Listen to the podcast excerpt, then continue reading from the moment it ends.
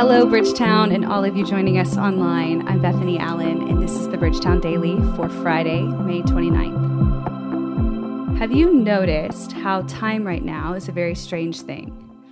Most of us aren't asking for more. In fact, many of us are asking for less. Thinking of all you parents out there. Our days now somehow have this distinct ability to feel both long and short at the same time. And our planning for the future feels, at best, permanently on hold, at least until further notice. Maybe it's some sort of pandemic butterfly effect, but whatever it is, it has, for better and worse, forced me to see and embrace time in a new way. To me, it feels both newly fragile and short, and yet at the same time robust and intricate. Laced all throughout the scriptures is this concept of time. From Jesus, who said, "My hour has yet to come," to Paul, who says, "Today is the day of salvation," to the great King Solomon, who said, "There's a time for everything." As I've been reflecting on time, and maybe more specifically the time we have been given in this season, I keep coming back to a verse of scripture from Psalm chapter 90. This verse is set right in the middle of a prayer that Moses offered on behalf of the people of Israel in response to their crisis of exile, and it centers around time.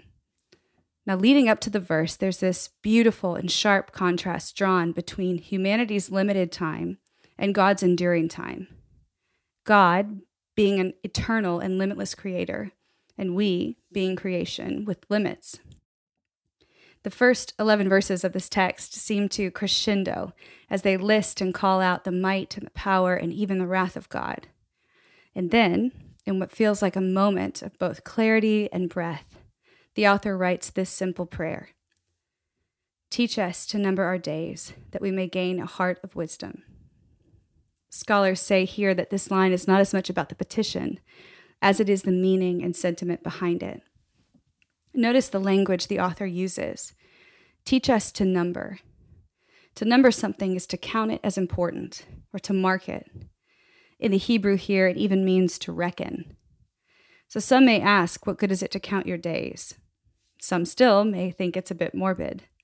But I think James Lindbergh got to the heart of it when he said that this prayer could really be interpreted. Teach us to make each day count. I like that. So, how do we do that? I mean, we've all read the cute quips on Instagram encouraging us to keep going, or heard the sound bites of YouTube self-help rhetoric. But how do we really learn to make each day count? When we number our days, we are by nature forced to come to grips with our limits, with our smallness, and even the reality that so much of how we experience life is out of our control. And it's in that space where we have a choice to make. Will we either look to ourselves or others for dependence and support, knowledge, insight, direction, and even joy? Or will we embrace our place as creation and look somewhere else, and more specifically to someone else? Numbering our days is at its core about disavowing our autonomy and embracing our dependence.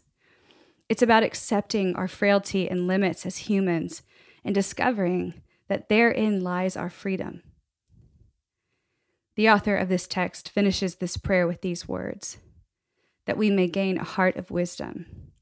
Or another way to say that is that we would become wise.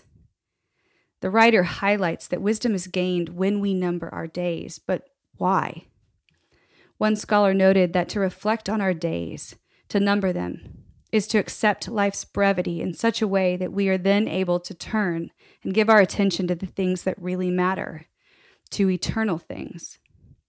Numbering our days weans us from the lies and distractions and darkness of the world and teaches us to want for other things or better things.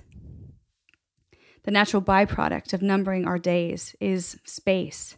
It's the margin to think well about our lives and others, to reflect on how we have and are spending our days, to take notice of God's goodness, and to disrupt and call us out of the rhythm of the world and into a space with the Spirit. Numbering our days provides for us room to apply wisdom. I can't think of a better time to learn this truth than now, in this very wild and topsy-turvy time. How different would our lives, our days, our seasons look if we did this? What would change? What would shift?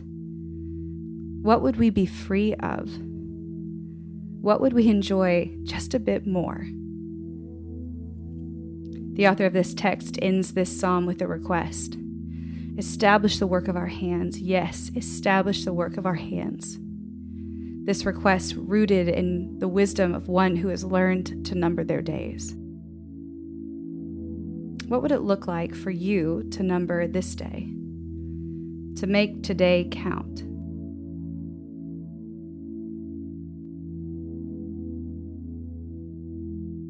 How would you grow or gain wisdom?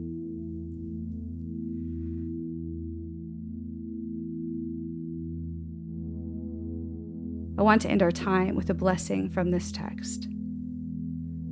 May the favor of the Lord our God rest on you.